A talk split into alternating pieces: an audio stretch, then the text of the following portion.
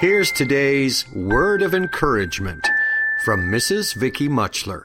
Today we're going to talk about a thinking heart. Proverbs 23 7 says, For as he thinketh in his heart, so is he. Have you realized that most of us have been indoctrinated and impacted with the mindset from our immediate environment and influences? Therefore, we have been made to think that it's the best mindset. Your belief system can be easily affected and influenced because our human mind is so fragile that we are vulnerable to human influence, sometimes more than to God's influence.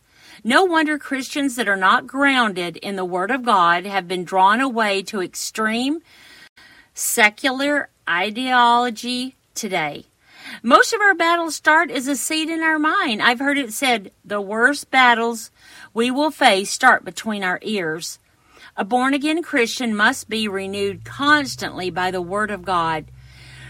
Romans 12, 2 says, And be not conformed to this world, but be ye transformed by the renewing of your mind, that ye may prove what is that good and acceptable and perfect will of God.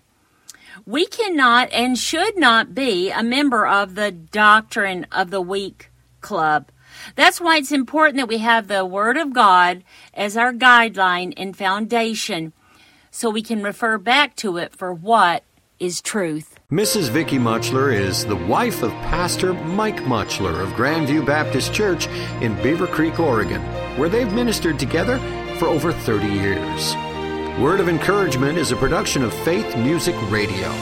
For additional resources from Mrs. Mutchler and her daily Word of Encouragement, visit Faith Music Radio online at www.faithmusicradio.com. Word of Encouragement is a production of Faith Music Radio.